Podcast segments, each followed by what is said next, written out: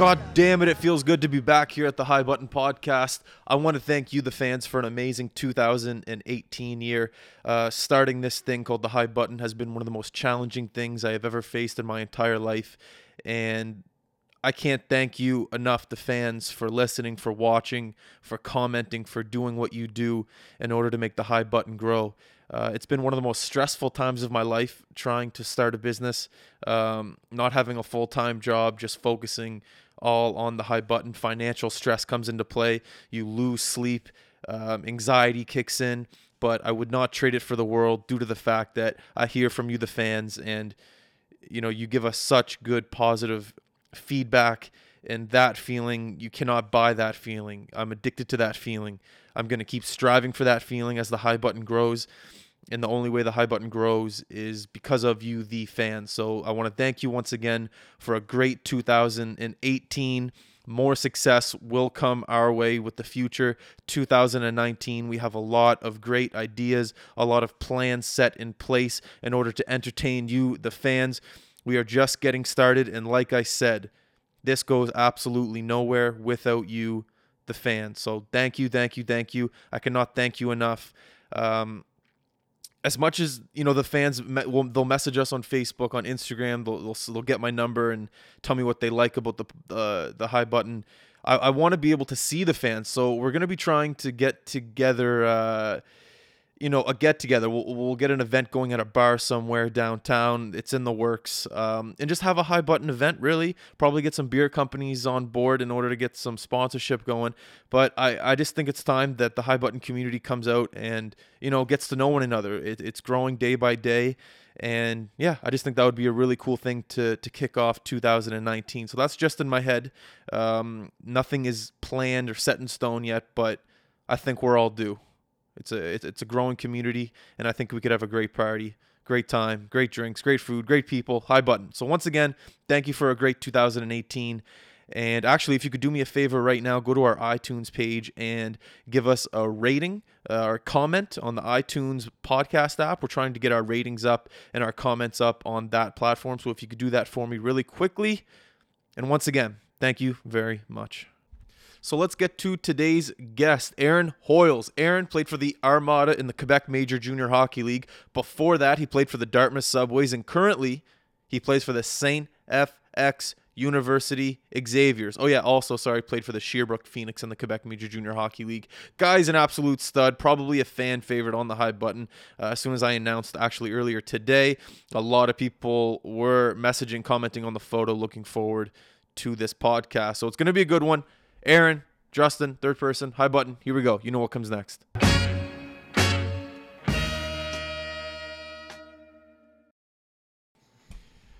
Aaron, give me a test. Test. Yeah, we're going. All right. Welcome, man. How you doing? Good. How are you? The drive was good? Yeah, no, it was good. I'm excited to be here for sure. I got a lot to say.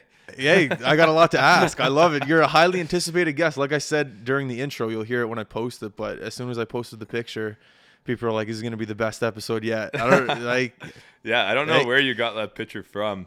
Well, obviously, I know what it's from. Obviously, the moment and stuff that happened, but I haven't seen it surface for a while. I just typed in your name on Google, and it was the fourth picture. But there was a little ad, right where your pants were. So I had to put that white part and put your name underneath it to kind of. Okay. Yeah. No free ads here. I didn't know who the hell it was. It was some company in Quebec. Yeah, it's probably a guy. There was a guy that when I played in Blainville, he'd take pictures of all the games. Yeah. And for some, when I played in Blainville, I had to fight a little bit, and so I'd be all pumped up to look at these pictures of me playing hockey, and my parents would be pumped to finally have nice pictures to put on the wall. Yeah. And the guy would just wait every game until I fought to take pictures. So we had no pictures of me playing hockey, just me getting beat up. Did you ever talk to the guy off the ice? No, no. I couldn't be "Hey, buddy, wait until I'm actually playing this time." You know what I mean? Or maybe I should have, but.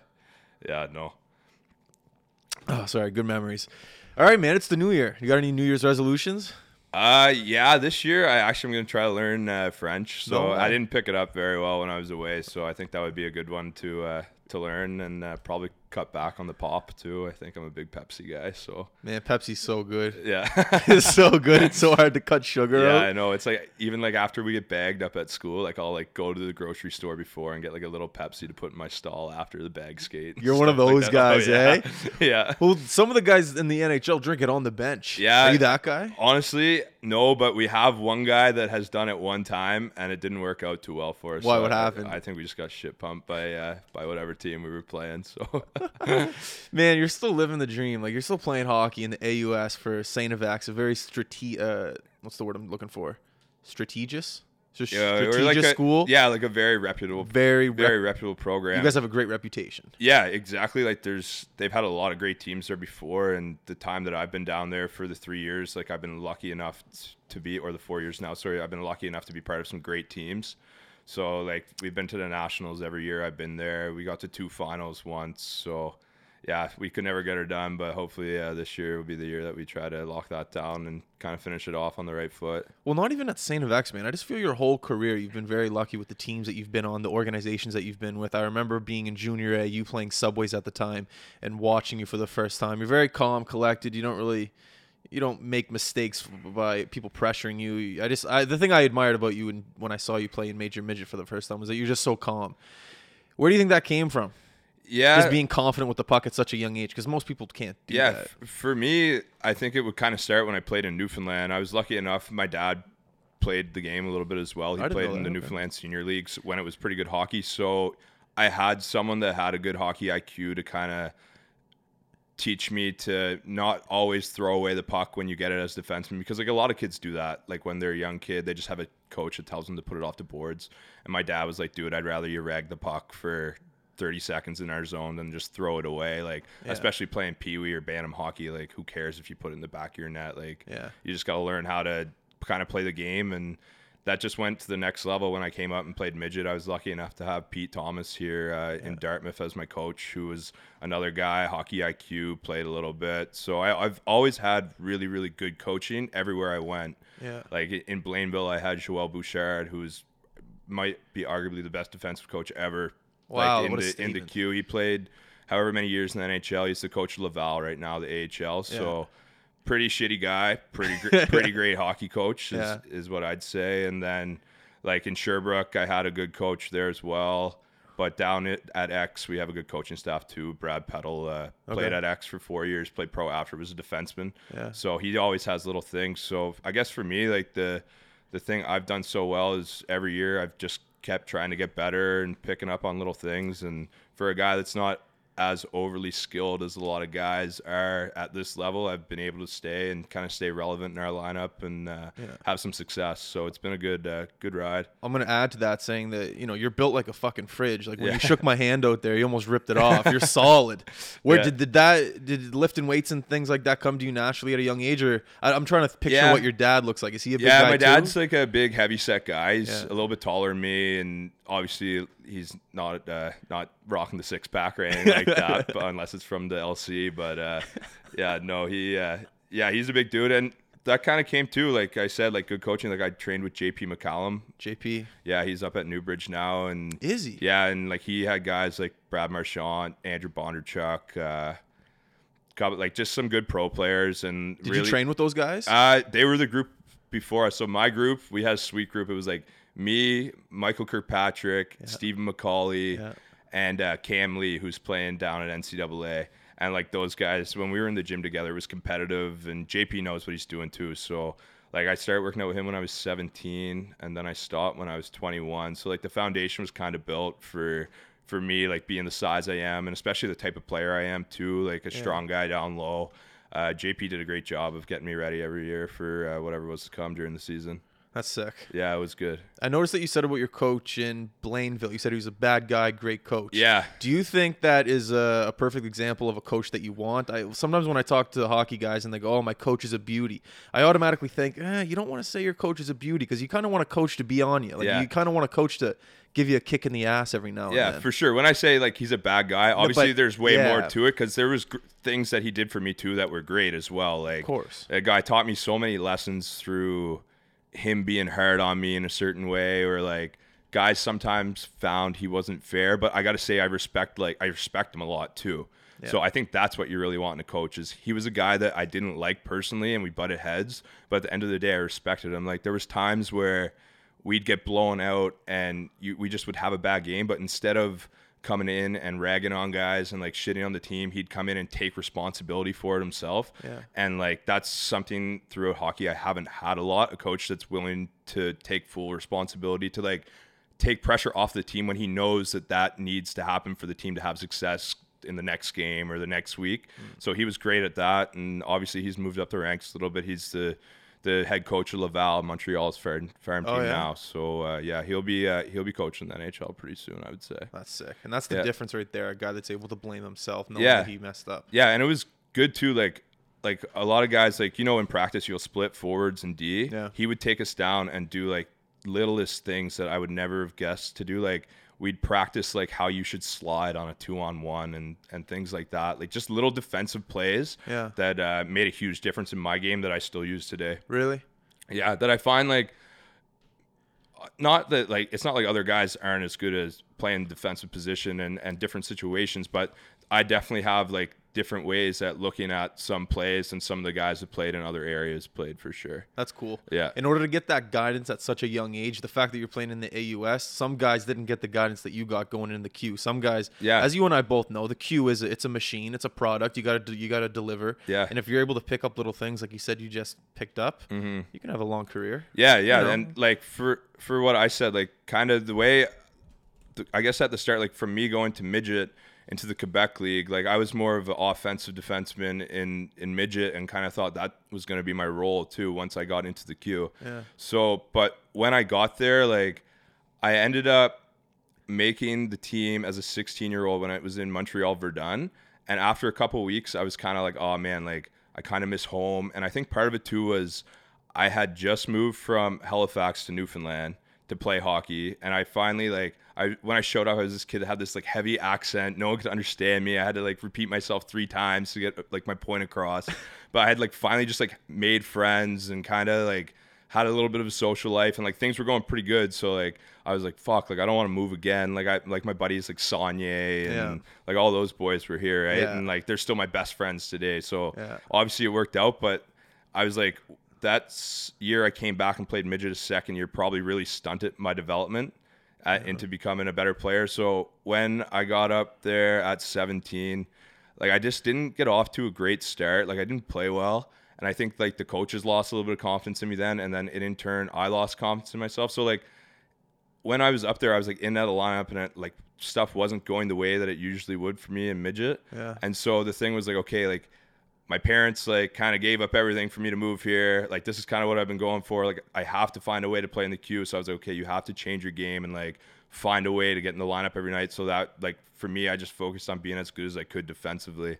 And that's kind of where my game has evolved. And like, I mean, I played 3 years of university hockey. I don't have a goal. Like I'm not very good. You don't have a goal? Not a goal. No, not a goal. But like you just own it though. I love it. Oh well, I don't care. But like I hope I stop a bunch. But who knows if that's to be seen? You'd have to ask my coach too. He might have a different view. You have any funny training camp stories going into the Q? You got any good billets? Oh man, I feel like there's always good billet stories. Yeah. So I have so many billet stories, obviously, and like I don't care, I'll tell them all. Like, so the first family I lived with in Blainville they lived in an area called Fontainebleau. It's a 10-kilometer loop with a PGA golf course in the middle. You golf? No, not at all. And my next door neighbor across the street, it was his house. He's the commissioner of Formula One racing in Europe. This was Canadian house, and my neighbor on the left just got out of jail for like the last 15 years. He was a huge coke dealer or something like that. No. And so like that was the type of people live, like just the most money you could ever have. And you're just right in the middle of it. Right in the middle of it. And it was sweet. Like a bunch of the guys lived on this loop. And like, so we were always hanging out, like doing shit. Like my billet house was like a mansion or whatever. And it was funny. Like they had all this stuff, but for some reason they like couldn't get the food thing figured out. What do you mean? So like there would be no food or we'd be eating like pizza pockets and stuff like that. So, like, they weren't a great billet. Like, they were nice people, but, like, they were just so French, and they didn't really get to know me. What did they do for a living?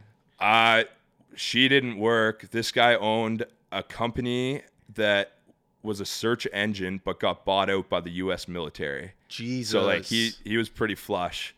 And yeah, real flush. And so after the first year, like I lost a bunch of weight. When I came back, my mom was like, yeah, no way you're going back there. Like, let's get another billet. So I moved out with a family that I had for 2 years, the Doucettes and the Bergerons. They were a little bit farther away from rink, but the nicest people in the world, like such a good experience. I'm still so close to them today. Like I called her like 2 days ago for the new year or whatever. We talked on the phone for a bit. So I got lucky. Like they had a son that was one that was my age at the time. So I got there when I was 17, and one that was 2 years younger than me. And so like their billet kids or their kids were.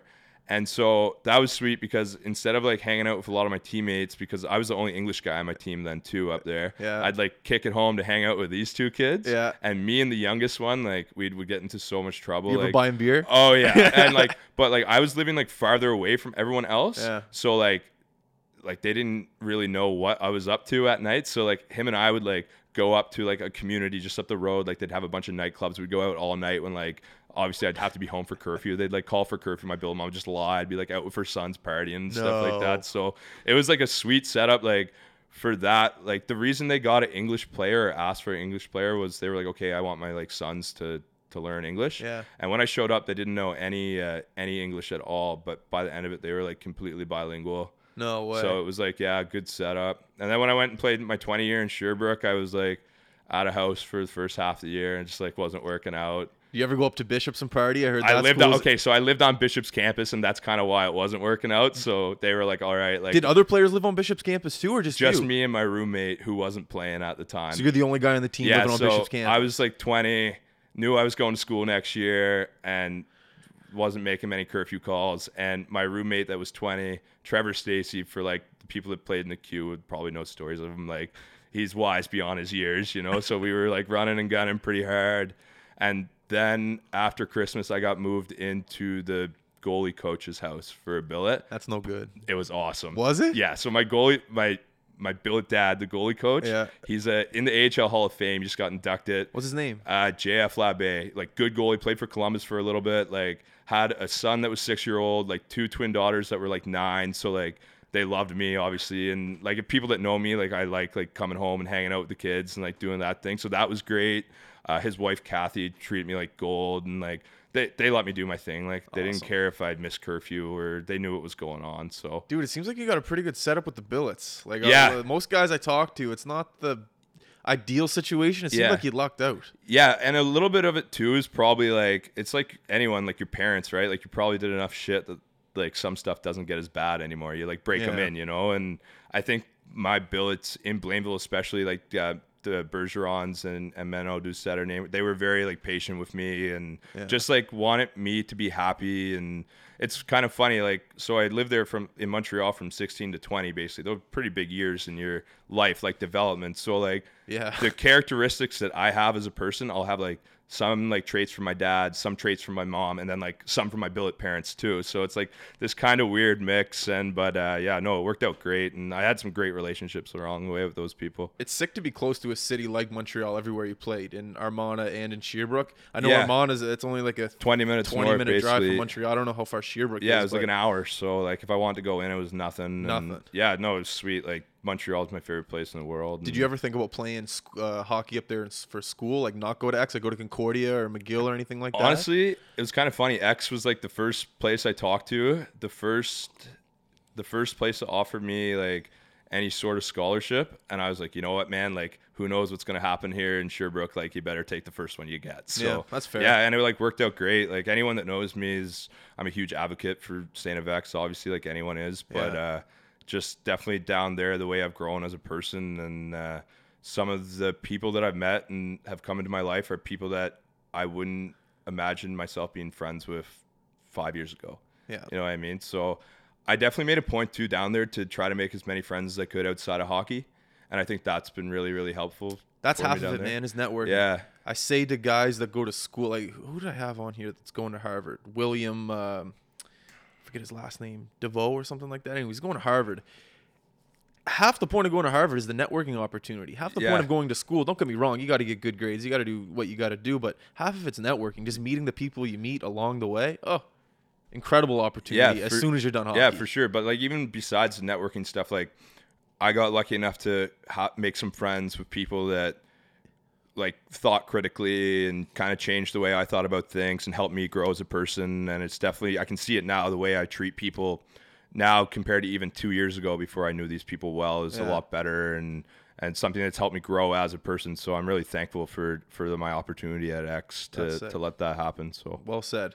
Yeah. I remember going to my first Quebec Major Junior Hockey League training camp. It was a huge difference from a midget training camp to a junior training camp.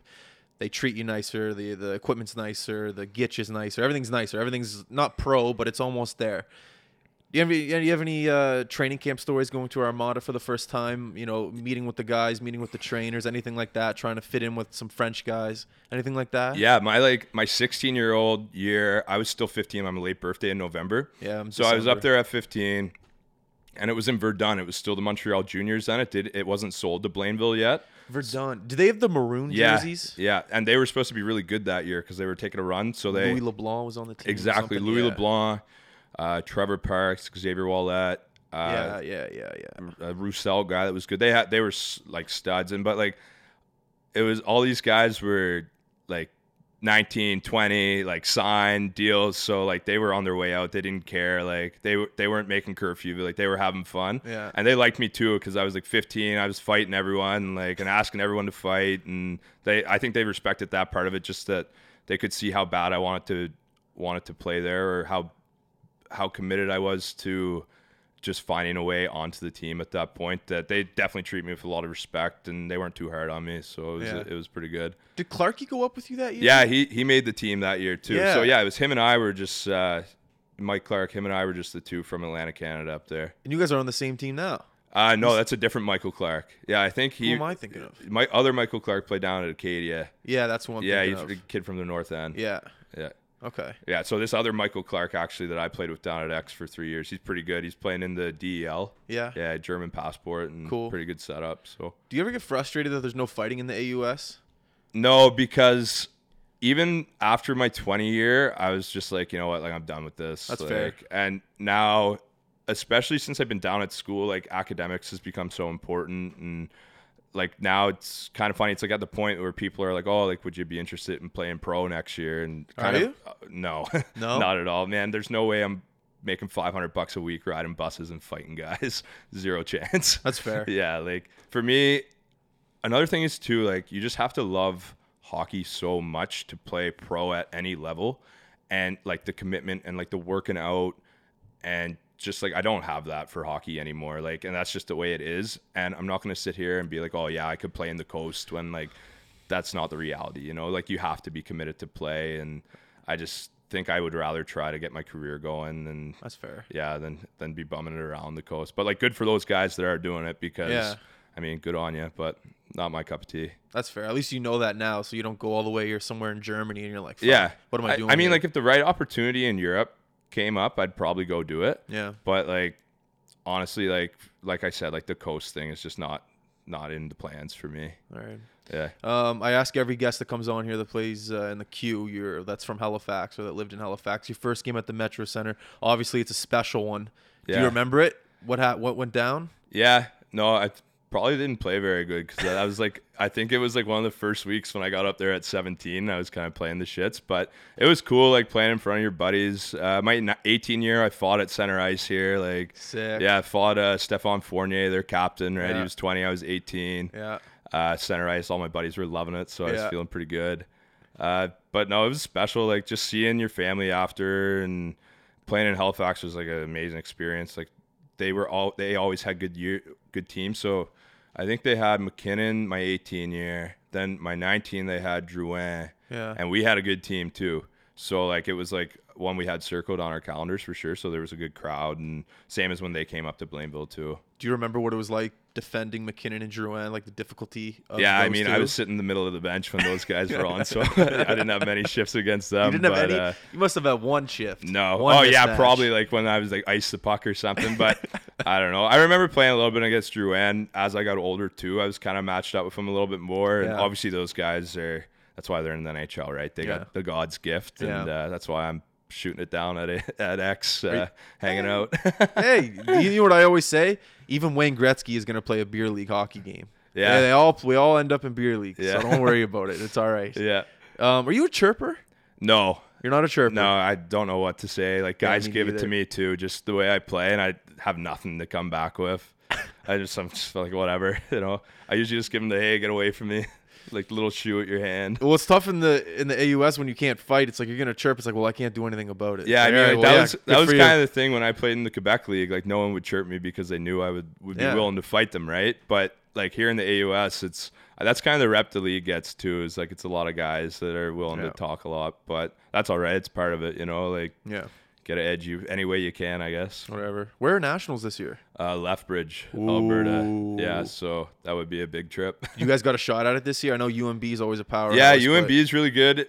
Us and SMU are kind of back and forth between that second place, but like our league's crazy good this year. Like Moncton can play, UPI can play, like everyone up and down. It's kind of weird. Like Acadia's the only team that's kind of been having an off year, but we've had good games against them too. So obviously, where they are in the standings doesn't really give a fair picture of how skilled or how good their team is. Yeah. And Dal can play too. They work so hard. Really? So yeah, they're a good team too. Like they're in last, but you know, every night you go into those rinks. Like we play them up at the Forum here tomorrow. Yeah, it's going to be a good game. You're like, pumped, eh? To like play coming home, like to play hockey. It's sweet. And it's like cool because like this is probably my last year of hockey and it's been like such a big thing for me. So like when I went to X from the Q, my dad moved from Gander to Moncton to be closer to me. Yeah. So he could just come see the games and like if there was ever a problem wrong, like I could just jump in the car and go to Moncton, you know what I mean? And it's been great for my dad and I who have a very special relationship. But so he would always come down for the X games, but he would never stay because I'd be like going out with the boys after or something like that. Yeah. And so this year, like my dad was like, you know what, like fuck it, every game I'm staying down, we're going out after. So every home game he comes down and he stays down, sleeps on my couch. Him and I go to this like bar that we always go to in X called the Townhouse, which is an ad right there, but you gotta let it in. It's a good spot. All right. But yeah, him and I will go down, we'll just like have 10 or 15 beers each and make our way back home, and it's been great. So and when I come home too, like my boys, like Billy Hartley will be in the stands watching me every game. Billy. Yeah, I'll have like 4 or 5 of my buddies there after, which is pretty special, you know. Like you said, like still 24 years old playing hockey that matters, and yeah, it's cool for sure. Absolutely. And games like this where you're playing in Halifax, and how many more times are you coming into the city to play? I don't know off the top of my head, but you know, I'll probably play here 5 or 6 more times, including the playoffs. So yeah, there's definitely a couple games left here, but they're winding down pretty fast. So yeah, we'll see like about next year too. Like I'm still like kind of looking into some options for school. So for like some grad school options. So I don't know. I don't think any will be out east. Yeah. It'll be one of those big Ontario schools, but you're allowed 5 years, right? And I've only played 4, so I might as well, you know, like yeah. Why so not? For me, like I had to drop out of high school in grade 10. It'd be cool for like a kid from that, like to go to like Queens or McGill or Western, right? So hockey can take you places. Yeah, I mean, hopefully not as far as it could down at X up there, but no, it's still going. Sick. Yeah. Talk about your dad and you guys. You said you have a special relationship. Yes. Or how did that form? Obviously, he's your father, so you have one already. But special relationship. Yeah, for sure. So it's pretty cool. So I'd have to like go back to when I was like kind of growing up in Newfoundland. We lived in Gander, Newfoundland, small community in the middle of the island. Not much around for hockey, but my dad was the guy that was always willing to like make the backyard rink for me. And he was always my coach going up through, but like he was like intense, like hockey dad, but his thing was like he just wanted me to work hard, and so that's kind of all I was trying to do. So like when I was growing up, I was always in the gym or like always shooting pucks in the backyard or in our basement or working out in our basement. Like we had weights and stuff down there for me, so it was pretty like go all the time. And then I think like for example, like when I was a kid growing up, we used to drive into St. John's every day or every Sunday from Gander. How far is that drive? 4 hours each way for a practice, right? And like my dad was like happy to do it as long as I was going to go out there and work hard. And so the days that I didn't work hard, he gave it to me. On the 4 hours is a long way back with your old man just pissed that he went 8 hours out of his Sunday for you. So I think the year before I moved up, I was playing on something like, we counted, I was like 7 or 9 different teams. Like you can imagine like the travel, right? Like insane, like on a weekend or like, so I was like kind of always on the ice. So we spent like a lot of time in the car and just like, but it was always around hockey. But then when I moved up here, my mom came with me. And your dad stayed in Gander. And my dad stayed in Gander for his job. Okay. And so then I didn't see him. I seen him like 2 or 3 times a year, maybe, like whenever it was good. So then me and my mom got to get to know each other close too. So my parents are divorced, but I say to a lot of people, like, I don't know someone that has as good as a relationship with both of their parents as I do. We just don't have like a family concept, if that would make any sense. I know. Which is like too bad too, because like, especially like holidays and like stuff like that, it's like not the same, but like, it's nothing for me to like pick up the phone and call my dad for 2 hours just to talk. And so like when he came down for like, we had our X-ring on December 3rd, like he came down, it was like me and my dad. It was just like basically like me and it felt like I was hanging out with Billy Hartley, getting after it. Like, it's like the best way to describe it. But it's cool. Like I think I can ask my dad a lot of things that not a lot of kids can talk about. So Definitely. Like it's for him and I, like we'll sit down and I'll ask him like, oh, can you tell me about like mistakes you made, or like, where do you think you went wrong, or like, and just like really, really honest conversation. And like, and I think that's something that doesn't happen between everyone and their parents. And that's too bad too, because like, it's definitely helped me through a lot of mistakes I've been making. And it's like just having someone's advice that has gone through it and of similar background that he can really help. So it's been good. That's awesome. Yeah, no, it's great. I love those. I love that you said, well, it sucks that it was 4-hour drive, but I feel like those 4-hour drive and the conversations, or 8 hours, excuse me, going back as well. Yeah. Those 8-hour drives, I feel like that can consist of a lot of glue of you and your dad being close together. Yeah, it's sweet. And on talking. Sundays in Newfoundland, it's like jigs and reels music. So we're listening to like these fiddlers playing all the way for 4 hours, him and I just talking about everything under the sun. So speaking of Newfoundland music, I went to a songwriter circle of the guy from Great Big Sea. What's his name? Alan Doyle. Alan Doyle. Don't get me wrong, he's an amazing performer, but that guy is an amazing storyteller. Yeah. Like, have you ever been to one of these songwriter circle things? Yeah, so Alan Doyle is actually next door neighbors, my aunt in Newfoundland. So there's been plenty of times we've been like having backyard fires and he'll come over and have a beer and tell stories and play a little. And yeah. Did he ever tell you that story when Russell Crowe came to Newfoundland? No. Do you want me to tell it now? Go ahead. So he was out. He was in the movie Robin Hood, I think, with Russell Crowe. He got to like a whatever role. So, anyways, they became friends on the set. They were filming in Toronto, and they became such close friends because Alan was telling Russell about Newfoundland and how awesome it was. And so Russell was like, "I don't believe you. I gotta come." So they took the private jet from Toronto to Newfoundland, and apparently this is one of the first times Newfoundland has ever seen a private jet. This was back in early 2000s. So they land, and Russell's just like, okay, well, where's security and stuff? So people come up to the private jet, and they're just like, well, you're with Alan Doyle, right? You guys are together? And he's like, well, yeah, I'm with him. He goes, all right, well, yeah, we don't have to take your bags. Don't worry about it. You're with Alan? Yeah, don't worry about it. And he's all right, cool. So he starts to take his bags, and the custom people are like, no, don't take your bags. Like, you're staying at Alan's, right? And he's like, yeah, I'm staying at Alan's. He goes, yeah, we'll take the bags down for you. So he's just like, Russell Crowe and Alan Doyle, there's VIP in Newfoundland for the weekend, and they went down and they stayed at Alan's mom's house, and he said it was just an incredible story from visiting Newfoundland for the first time. Just the hospitality. Yeah, the people from Newfoundland are amazing people, right? And that's something I'm so proud. I am a Newfoundlander. Like my parents are both from Newfoundland. Like I'm as Newfoundland as it gets. But like it's kind of place too that like it's hard to really find some opportunity there unless you're willing to kind of stay and suffer through some stuff that maybe up here it would be a better situation, like just the way the taxes are and like your quality of life too. Like for example, I lived in Toronto last summer, and it'd be nothing for me to be like, hey, you want to go to a concert to like someone at work? Like there's one like going on tonight. Like if I wanted to go to a concert in Newfoundland, I'd have to like find the concert, plan the dates, buy the airline tickets. Like it was so much work to kind of do stuff that we take for granted a little bit on the mainland. So I haven't been back, right? And I don't plan to move back, but I'm definitely very, very proud of where I'm from. And we're lucky at X, we have 2 other Newfoundlanders. We have Marcus Cuomo and Adam Howell. So it's nice having that bond, like all of us from Newfoundland at that school together. It's been really, really cool. Did you ever grow up with Stephen Gillard? Isn't he from Newfoundland? Yeah, he's from Newfoundland, St. John's. He's a little older than me, but when we played against SMU, when he played for SMU, we had a mutual friend in Austin Hardy. So I spent lots of time with Stephen Gillard. Yeah, he's a great guy. He's a cop in Newfoundland now. Yeah, okay. Yeah. No, he's a great guy. What did I want to talk about as well? Oh, yeah. You just got back from the Middle East. Yeah. Talk about that. Your mom's over there. What was that trip like? Yeah, it was like, it was pretty crazy. I didn't know what to expect because I was so busy leading up to when I left. I was in Toronto interviewing for jobs, then exams. Then like as soon I wrote my last exam on the 15th, and then the 16th at 8 a.m. I was flying to Qatar. So I was like kind of just there, showed up, like didn't know what to expect, but it was a great experience. Hot this time of year?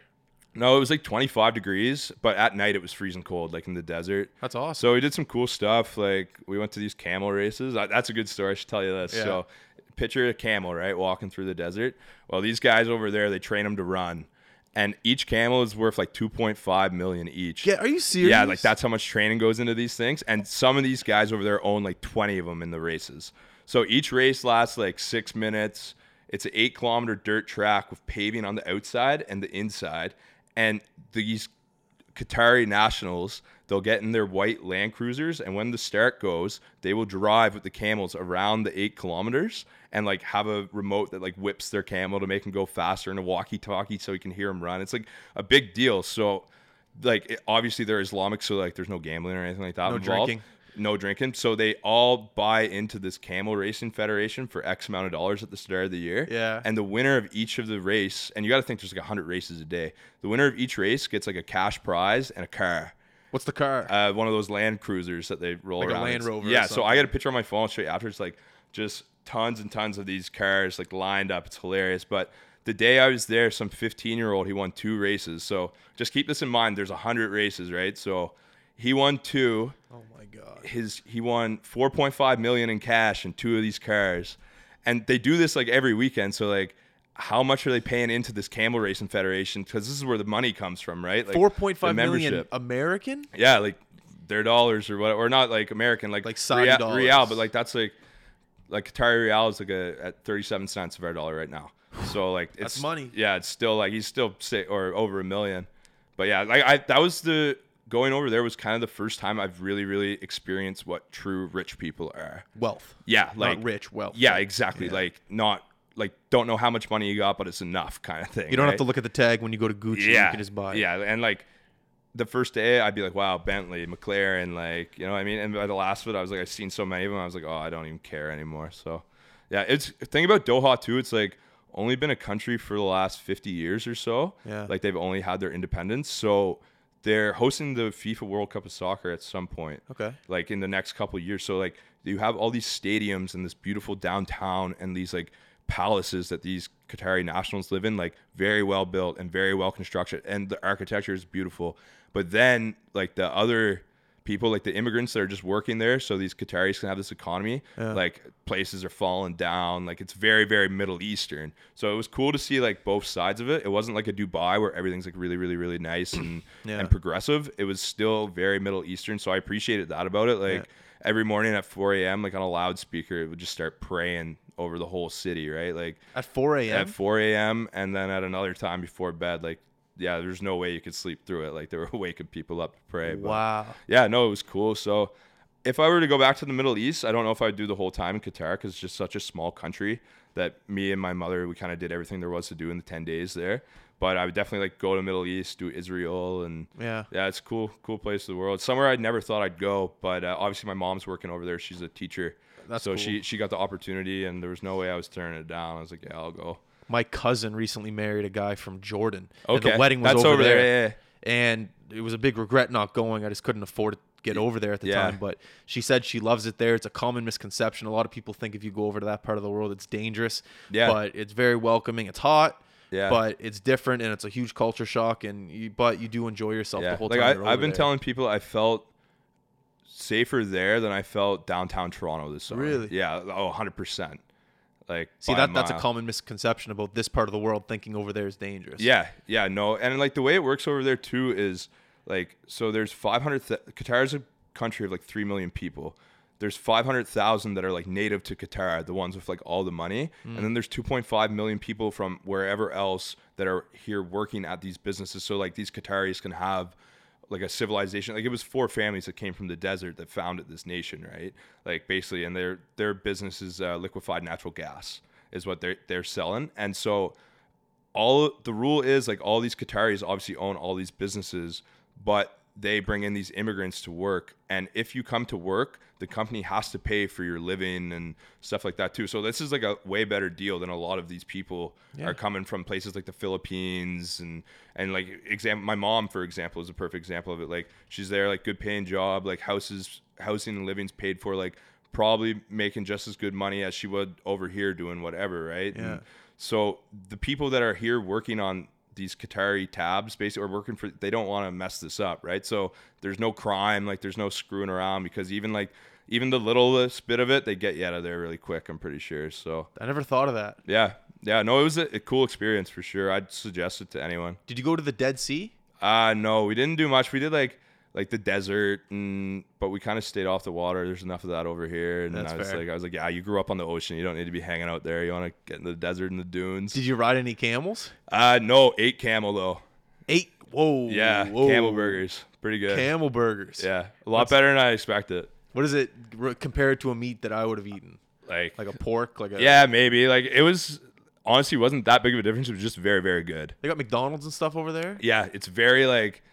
Americanized, so like KFC, McDonald's, like the whole 9 yards. And it's funny, like you'd go to like the mall and it would be like the Cheesecake Factory or the Melting Pot or Red Lobster. And because like you got to think like these Qataris and stuff, like they're on social media and all that shit too, right? Yeah. And they're seeing whatever those kids in America have, and they're like, "Fuck, I got more money than all these guys. I want this too." So they bring it over, but we did a lot of like stuff native to like the Middle East too, and a lot of the food, and like you've traveled, right? I know you have, and like that's part of it too. So it was cool to experience that. I wasn't saying no to any foods over there. That was like my one rule. I was like gonna try everything. So some stuff I didn't even know the name of. Where are some other places that you've traveled to? Even like maybe that was the only spot ever. Really? Yeah. So that was like my first time traveling, first time going alone anywhere. Because before it was like for hockey, right? It was like I never had a trip that wasn't for hockey. It was just that was the first one. Yeah. So it was quite a way to kick it off. It was like I remember like flying over England, and we flew over Manchester, and there was like lights. I was like, oh my god, there's actually people across this big thing of water here. I was like so fired up. And when we were flying back, we flew over Iraq, and like looking down in like the mountains and stuff there, the mountain ranges. Like I feel like for 5 hours of the flight, like my face was like glued to the window. You know what I mean? Of course. But I got like pictures on my phone straight after like of Iraq. Of Iraq, like. Pretty funny. When we flew over Baghdad, the airline was on had Wi-Fi the whole way, so I could like get the snap filter. So I was like sending all my boys like me in Baghdad and like me in all these Middle Eastern countries. It was pretty funny. So. My dad spent some time in Iraq and Baghdad, and he said essentially like the base is just like a bear's lake. Yeah. You got McDonald's, you got KFC, you got everything. Like it's a small town. Yeah, because you go over there and you know you don't really know what to expect, but as soon as you land, as soon as you get your bunk, as soon as you get set up, you're just like, all right, well. I'm just here to work. I mean, like at the end of the day, people are living everywhere, you know, like, and they are different than us, like just like their culture and the way they've grown up. But like at the end of the day, you know, like they're doing their thing. We're doing ours. It's all working. We're all people. Exactly. But like, that's the thing. Like there was times over there that like, you just like the culture differences weren't that big. You know what I mean? Just like the being polite to people got you a lot, and they were polite to you back, and kind of just those things. So if you weren't an asshole, people were treating you good over there. You ever watch the show with Anthony Bourdain? Rest in peace. Parts Unknown. Yeah, I watched all that. That was a great show of showing that people around the world we're all the same. Yeah, I watched that this summer too. Like obviously, like after he passed, that's kind of when I got into it. Yeah, but it was cool. Like. Just definitely seeing it's when you see something like that, it's sad. You're like, man, this guy had all these experiences, like, and still like what happened, like him taking his own life. It just goes to show you, you know what I mean? Like you can be rich and famous and still be depressed. Or like rich and famous, but like rich in experiences, and you know what I mean? So it was it's a great show though. For me, that's kind of what got me pumped up about going over there. Definitely, I was like fucking right, so yeah. And I like how we did it, like not going to fancy restaurants. You went into like and that's like when I was over there, like we'd be in the market. I'd be eating like street meat and stuff like that. Yeah, you know, that's where you want to be. Yeah, it was sweet. It was cool. So like I said, I didn't say no to anything, and I'll be traveling again after for sure. You kind of get that bug, eh? Yeah. Where have you traveled? You've been away, eh? Been in Barcelona. Ran with the Bulls in Spain. Yeah. Almost died. Not really, but you think you're gonna die. I've been around Europe, Paris, Croatia. Amsterdam. Yeah, smoked my first joint in Amsterdam. Really? Got real weird. Yeah, I bet. Where else? I've been around. Pittsburgh. Yeah. Like Pittsburgh. Saw Sid play at the Mellon. Cool. That would be cool. That rink was so old when you walked around, like your feet stuck to the cement. That's how old it was. There was all the spilt pop. Oh, man. That's how old that place was. Playing in the queue, I played in some shitty barns, man. Like, is it true that in some rinks up in Quebec, they don't stand for O Canada? Some people? Yeah, probably. That wouldn't surprise me. Like, Chicoutimi was always a shithole. Hated them. Hated there. Hated all those people there. They'd, like, throw beers on you and stuff like that or spit on you. Get the Bakemo, we had a good rivalry with Bakemo. That picture you got, it's funny. Great picture, by the way. Yeah, it was like after a bench clearing brawl, and like it looks like I did pretty well in the picture. Like I was having a good time. But I got beat up in the brawl pretty bad. But like Bakemo had great rivalries with them. Chicoutimi, Val d'Or was a hard place to play. Like they had a team when we played up there. They had like Manta and these Henley brothers who were like maniacs, and this Jeremy Fraser guy who was a loon, and like just so many like just shitheads. And I'm trying to think of other places too. Like it was always obviously awesome when you came out to the Maritimes. Like we would only have that trip once a year, but yeah. I get to see family and friends, and always played good because I was like feeling happy and had people in the stands. But in Quebec, there's definitely some places that you're like, holy crap, I can't believe I need to go back up here again. That's like, tough. Like Val d'Or, like Liam O'Brien and Penny played in Rouen. Yeah. So like whenever I'd go there, it was sweet because I'd see like two of my best buddies. You guys ever go out for dinner? No, but it's too bad because like I think we went to, there's a nightclub in the hotel that we visited a couple times when we probably shouldn't have been. But besides that, no, not much. It's like when you were that young, like, and especially in the queue, like you didn't have any money, so it's not like you could like go out and grab a nice like bottle of wine or like good dinner like it is now with those guys, right? Yeah. So do you think it is like that now? Like, do you think no. I'm just saying like for me and my friends, like now it's like when we're in the same cities together, or doing whatever, like we're going out for dinner, like we'll go to Bicycle Thief and get a couple bottles of wine, and dinner and stuff. You know, like we weren't doing that off $120, right? Yeah. Back then, so. I don't know how we're doing it now either, but somehow we're making it work. I'd like to know how much these guys are getting paid now. Yeah. Because there's like a bunch of lawsuits and shit going down in the queue, or the CHL, players not getting paid. Yeah. So I wonder if some of them are getting more money now. Yeah, I'm sure like the top end guys are still getting paid, but there's definitely no way a guy like me would be getting getting some walking around dough. Yeah. No, well, in the NHL they get like $400 on a road trip or something like that, or like $300. I don't know. Spitting Chicklets information. Yeah. They talk about it. Oh, yeah. They're always talking about their per diem. And their per diem. That's the word I'm looking for. Per diem. Yeah. No, it's definitely, those guys definitely deserve it, though, I would say. Like, they're putting themselves through a lot. And like you said, like, at the end of the day, like it or not, hockey's making a lot of people rich. And the players definitely do deserve their cuts.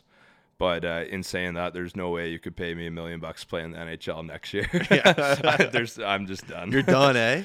Yeah, like I think everyone kind of like just comes to that point with it too. And maybe it's easier for me to come to that point because I don't think I could play pro next year, even if I tried. But like for me, like I'm trying to get into the banking, right? Investment banking is kind of what I'm going for. And that's another bag of friggin'. That's another world I still haven't even got close to figuring out, right? Yeah. But for me, it's just like, okay, like you did the hockey thing, you have all these great memories, like why try to go spoil like all the good memories when you could like go out on the terms here? Because like playing for our team down at X, like we've never been the most, I've felt the reason why we've had the success down there is we've never been the most skilled team, like not even close, but we've never been the team that's yelling at each other about mistakes or anything like that. Like, it's amazing down there. Like, it's the first team I played on. There's no cliques. I was talking about it with a teammate driving him home today that it's like he said, the way he said it put it pretty good is like when we get off the bus and go into dinner, he doesn't care who he sits next to. That's a rare thing. Yeah, very rare. Because most teams do care. Exactly. And another thing, too, just about the Xing, like, you'll hear a lot of guys say like, oh, like we have a group that'll play for each other, or like a coach that we'll play for.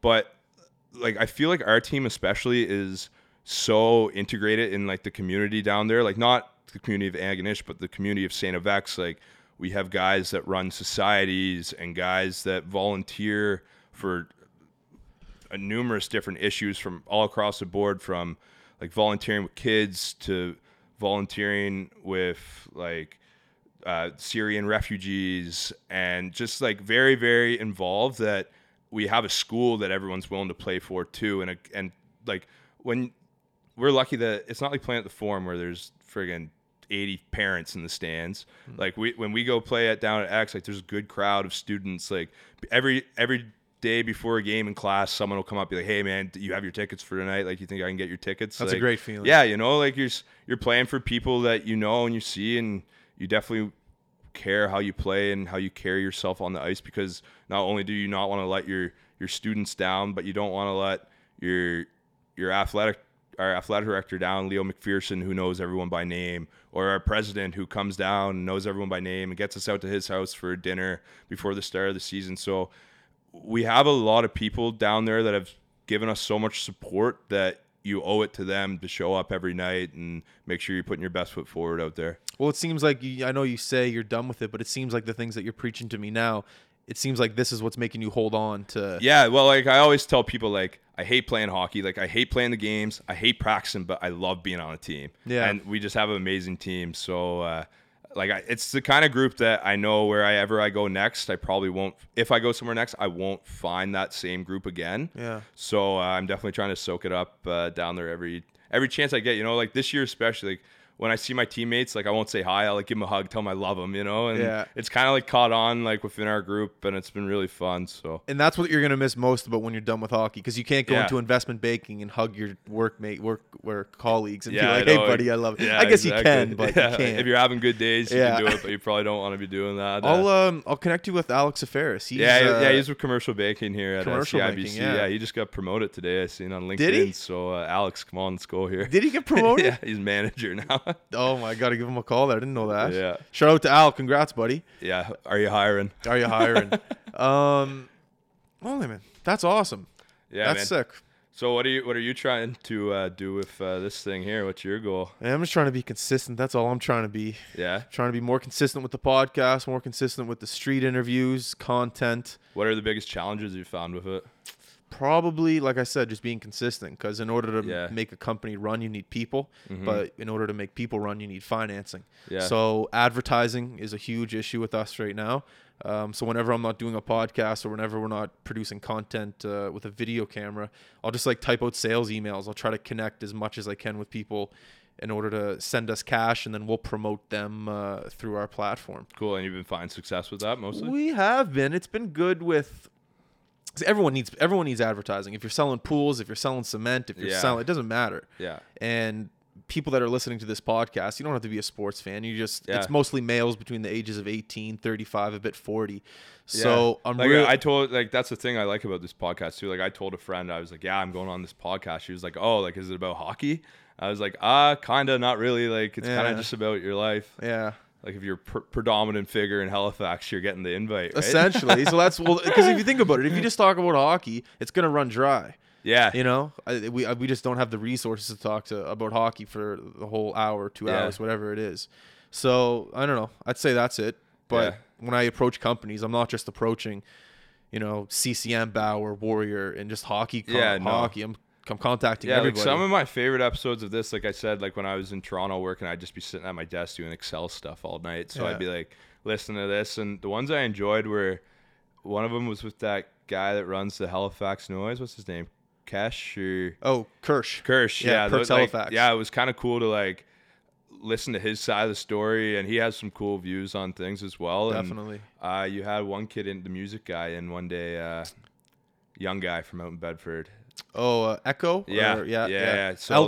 Like, cool, people that you wouldn't really hear their stories, especially in the circles kind of that we run into. Definitely. Kind of that little hockey community we have here in Halifax. Those are kind of people you wouldn't get the chance to know. So, well, that's a huge part of it. Growing up from the ages of whatever, 5 to 20, you're playing hockey. Yeah. And you don't really, like I said, you don't have conversations like the ones that I'm having now. So this is almost like a form of education for me. Just even when I was in high school, I didn't really talk to many people that didn't play sports. like especially in the art community and the business community, comedy community. So every time someone comes on, not that I'm not interested talking to you, trust me, I love talking to guys that play hockey and what they do outside of hockey, but people that just aren't from my world, love it. Well, like I mentioned earlier, like my second year down at X, I like kind of reflected on some things and I was like, okay, like you're growing as a kind of a hockey player, going down this path you're on now. Like, is this really kind of the person you want to be in 5 years? And I made a decision that like that wasn't who I wanted to be in 5 years. So I reached out to try to find as many friends as I could outside of hockey. And like you said, people in like the art community or people that were musical and like things like that. And just like kind of tried to surround myself with stuff that really put me outside of my comfort zone and stuff that I wasn't very comfortable with being around or talking about or experience, and like picked up so many things that I've kind of like moved on from being this hockey player into kind of just the person I am today, which is like made me a lot happier and a lot more of a well-rounded person than just that kid that was just hockey, teammates, home, doing homework. You know what I mean? Yeah. And some people, well, I'd say most hockey players have trouble with that transition. Some don't. Some know what they want to do and they're able to make that transition when hockey's over and go into the real world. But there's a lot of guys that that's a struggle. Yeah, no, and like I'm lucky. Like I have like some of my best friends down at X are people that like I've met like just through class or through other community events too. Like I got some really good advice at the start of the year from Ryan Penny's father, Ian Penny. That's who. Okay, yeah, he works CIBC up in Toronto. He had us out for dinner, but he was in Halifax. Before right? Yeah. So he told me, he was like, hey, like. And I expressed like my idea of wanting to grow as a person and think that it was something I need to do. And he said that for me, the best thing to do is try to find 5 people that you think you can't keep up with, and then surround yourself with them. Yeah. So like that's kind of what I've been trying to do this year, especially, and moving forward too. Like it's kind of hard to be like, hear that and be like, all right, 5 people, you know, like pick them out. So it's like something you have to develop over time. Yeah. But it's been a really good experience. And I found like for me, it's been working very well too. That's wicked, man. Yeah. Like for example, like this is kind of something I want to talk about coming on here too, because this guy deserves a ton of credit. Last summer, do you know who Roman Burgess is? Halifax guy, SMU grad, played a year soccer at SMU, he's in, or works for PSP Investments now, for private equity associate. Anyway, so this guy kind of, he found that the kids from schools in Atlantic Canada don't have the same opportunities in capital markets as the kids from Queens, Western, McGill. And it wasn't because the kids weren't as smart. It was because like it's far for recruitment to go out and see them. And it's just they weren't as fine-tuned as these kids applying for jobs already. So he started this initiative called Bridge to Capital Markets, where he took... you applied through your school, so every school had X number of applicants, and he went through and picked the top 15 applicants out of all the Atlantic Canadian universities. Okay. And so I applied, and luckily enough, I was picked as one of the 15 that he took for the summer. And so it's now turned into this career counseling service more than this little society I applied to. So for example, he got me up to speed on things that I need to know that all these kids applying for these jobs already knew. So how to value companies and different jargon in the industry, and just really like how to integrate like the financial world into your life, that it's like when you wake up every morning, you're reading the newspaper and just stuff like that. And it's been good. Like, so whenever I have an interview, he'll prep me, and he's been really like really, really helpful. And for me, it's kind of funny to think that I'm like, man, I'm texting this guy a lot. Like he's answering right away, and I know he's busy because he's working, but he's also doing this for like 15 other people too. So like that's kind of what's got me moved on from the hockey, focusing on my career, was because like I've had someone like to mentor me and kind of really, really help me out. So it's been great. So for Roman Burgess, he'd be a good guy to ever get on this if he's home. Where does he live now? Montreal is where he's based out of, but he's home every now and then. But he would be interesting to talk to. He's very, very smart and very, very, very, very good guy. Well, next time you know he's home, let me know. Yeah, I'll message him, get him on. Yeah, for sure. That'd be great. Yeah, no, he would be an interesting guest for sure. It is fun surrounding yourself with people that have a greater amount of knowledge than you. Yeah. And you just steal from them. Not steal, but yeah, you guys, you steal. And then you apply it to what you do on a day-to-day basis. Oh, man, it's 100%. And it's like, it might sound bad, but like there's been times that I've surrounded myself with someone intentionally knowing that like, okay, like this person can help me out and can do things for me, and like I can learn from this person, as opposed to like, you know, there's been times too where I've had to, like, my good buddies, some of them I've had to like distance myself from, just because I know where I want to go. They're kind of not holding me back, but they're not like the best influence on me. Mm. So like that's something that you got to look at yourself and decide too, right?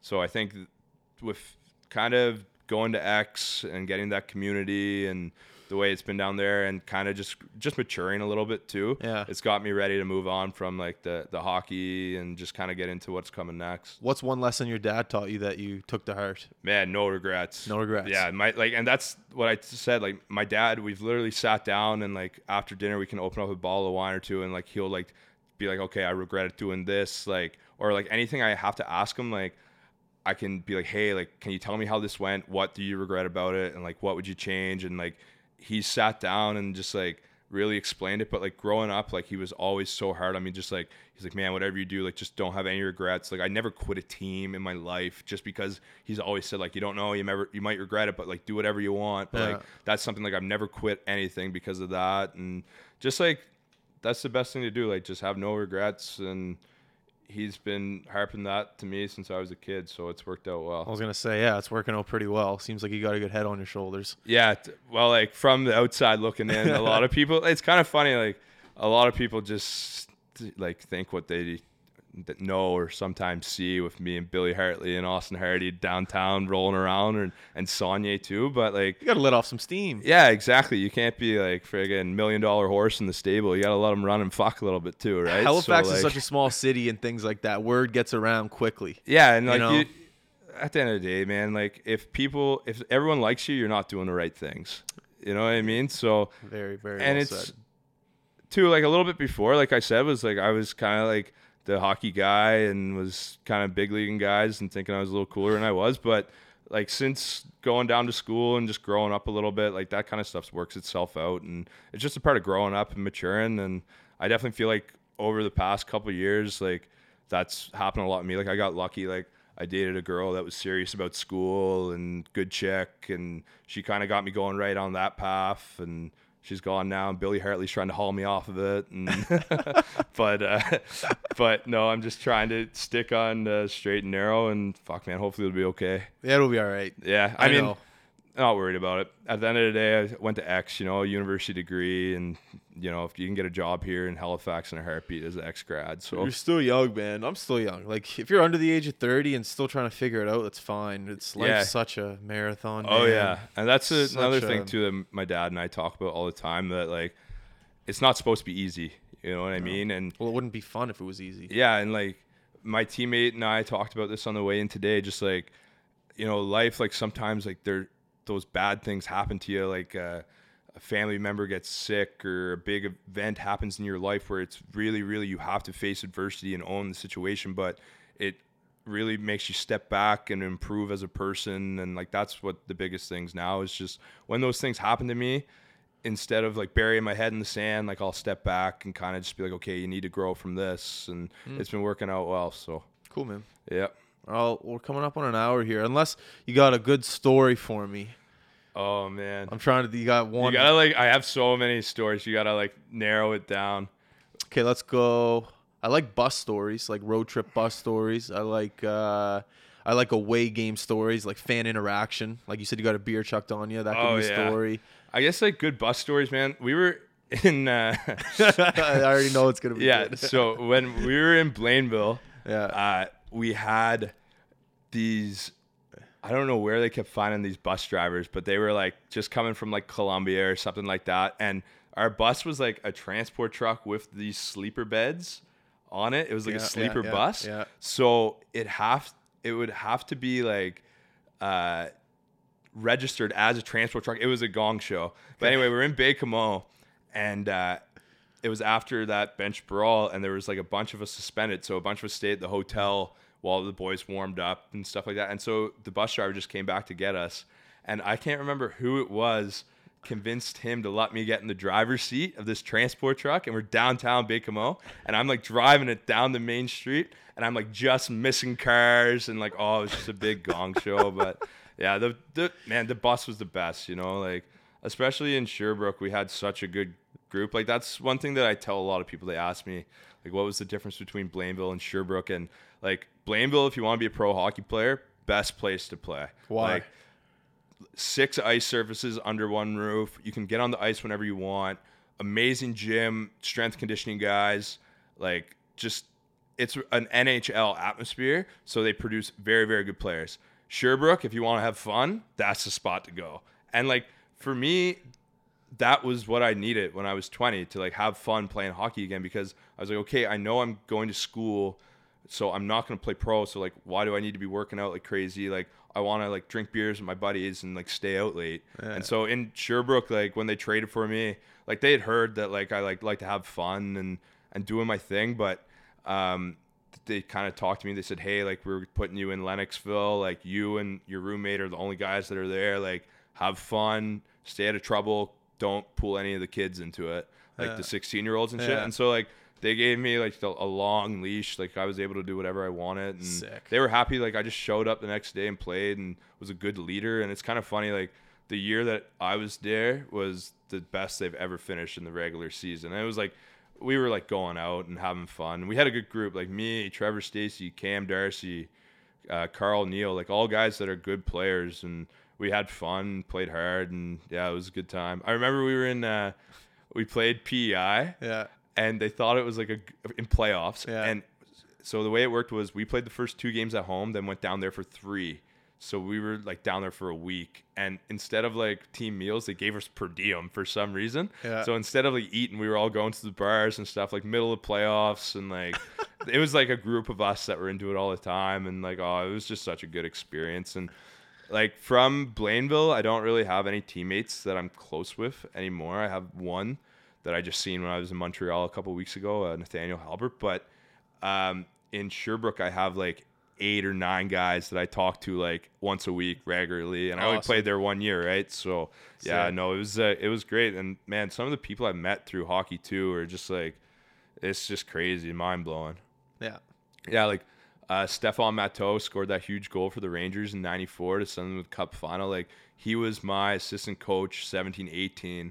And his son, Stefan, played on our team as well. So him and I became good friends. So I'd be, like, up at their cottage. You know, this guy's played, like, 13 years in the NHL. I'm, like, flying around on his sea-doos. He's cooking me steaks. Like, pretty good for, like, a kid not from bad. Gander, Newfoundland. You know what not I mean? Bad, yeah. Not bad. That's sick. Yeah. Yeah, no, it was good, man. And, like, coming home in the summer, too, like, obviously, you know, like, my group of friends, like, yeah. Best guys in the world. Like, love to have fun and work hard sometimes and like, but like you look at a guy like Brennan Saunier, you know, like, dude, that when we talk about like how much love you have to have for hockey to play pro, like that's who I measure myself against. Like that guy loves hockey more than anyone else on the planet and like believes that he can still make it. And like I know that there's no way I could go play hockey and compete with a guy like that just because I don't have that in it anymore. And like for like I always tell him, man, I'm like, dude, like you got your degree in your pocket and like obviously he's driven, so like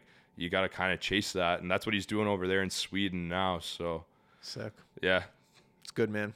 Yeah, well, thank you very much for coming on. I appreciate man, I loved it. Hopefully you'll get me on next time and I'll tell some more Billy Hartley stories. We'll get into the nitty gritty next we'll get you time. And Billy on here, you guys can exactly. I'll just shut up. He was like he was talking about him and I going on this together. And when he see me coming on, he texts me. He's like all pissed off. He's like, oh, no invite for the podcast, Dave. But I'm staying at his house tonight, so you can't be that mad. Billy, I'm sorry, buddy. So next time Aaron comes on, you two will come on. I'll just sit here and watch you two go back and forth if you're listening, buddy. All right. Once again, thank you for coming on, man. Appreciate thanks for having it. Me. I really enjoyed it. Everyone listening, go to all of our social media outlets. Like, subscribe, comment, Facebook, iTunes, Instagram, YouTube. SoundCloud. I think I said everything. Once again, thank you very much. I love you guys. We're out. Peace. That was sweet, man. I can't keep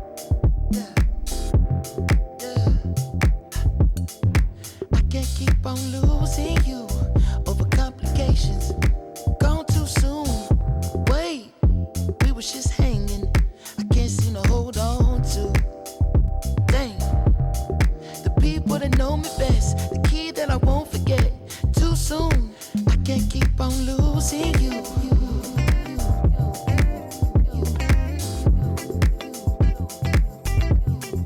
I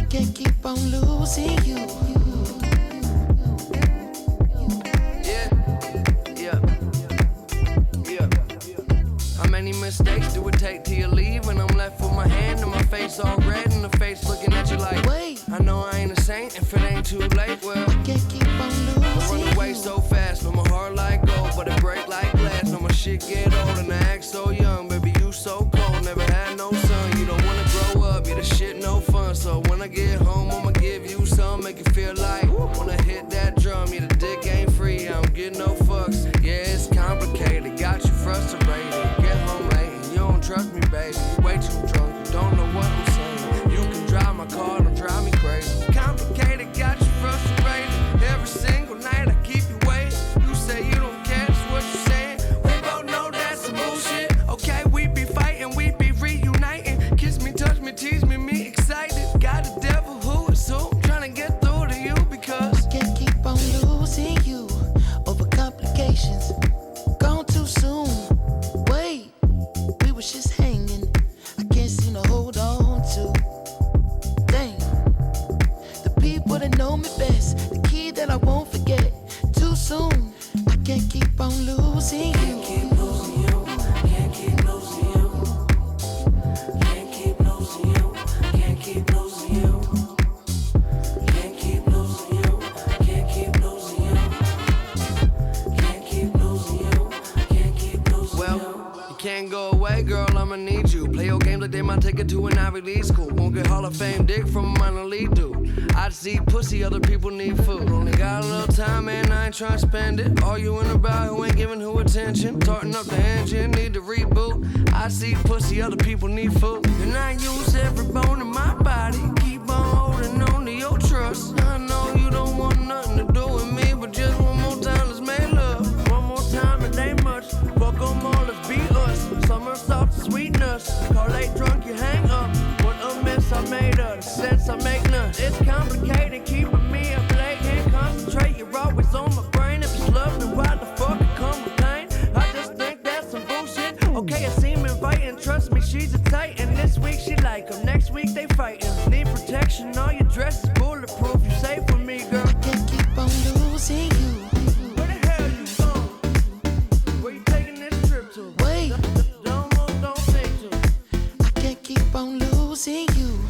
the hell you gone?